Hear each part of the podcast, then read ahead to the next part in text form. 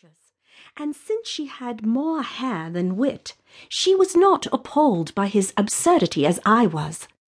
In fact, I had been trying for some time to turn Mr. Whittle's attention from me to her, but so far I had not been successful. I do have a new poem, as a matter of fact. He pulled a piece of paper out of his coat pocket and caressed it lovingly. He licked his lips, leaving a large drop of spittle hanging off the edge. I stared at it, even though I didn't want to. It jiggled, but did not fall off as he began to read. Miss Daventry is fair and true, with eyes of such a beautiful hue. Not quite green, never dull brown.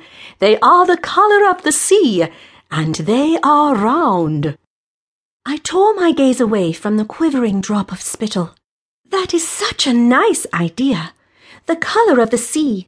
But my eyes often look more grey than blue. I would enjoy a poem about my eyes looking grey. I smiled innocently. Yes, uh, of course. I have thought many times myself that your eyes do look grey. He furrowed his brow for a moment. Ah, I have it. I shall say that they are the colour of a stormy sea. As a stormy sea often has the appearance of grey, as you know, that will be simple to change, and I will not have to rewrite the poem, as I have had to do the last five times. How clever of you, I muttered. Indeed, said Aunt Amelia. There is more. Miss Daventry is true and fair. I love the colour of her hair.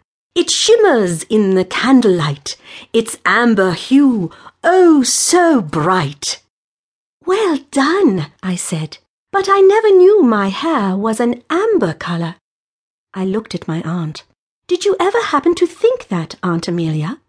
She tilted her head to one side. No, I never have. You see, I am sorry to disagree with you, Mr. Whittles, but I do feel it is important to encourage your best work. He nodded. Did you prefer it when I compared your hair to the colour of my horse? Yes, I sighed. That was infinitely better. I was growing tired of my game. Perhaps you should go home immediately and rewrite it. My aunt lifted a finger. But I have often thought that your hair is the same colour as honey. Honey, yes, that is just the thing. He cleared his throat. It shimmers in the candlelight, its honey hue, oh so bright. He grinned, displayed his entire wet mouth. I swallowed convulsively. How did one person produce so much saliva? Now it is perfect. I shall read it for everyone at the Smiths' dinner party this Friday. I cringed. Oh, that would spoil it, Mr. Whittles. A poem as beautiful as this is best kept close to one's heart. I reached for the paper. May I have it, please? He hesitated, then put it in my hand. Thank you, I said with real sincerity. Aunt Amelia then asked Mr. Whittles about his mother's health. As he began to describe the festering sore on his mother's foot, my stomach churned. It was simply too revolting. To distract myself, I stepped away from them and gazed up again at the oak tree that had caught my attention earlier. It was a grand tree, and it made me miss the country with a fresh longing. The leaves were still twirling in the breeze, and I asked myself the question that had given me pause moments before. When was the last time I had twirled? Twirling had once been a habit of mine, though grandmother would have called it a bad habit had she known of it.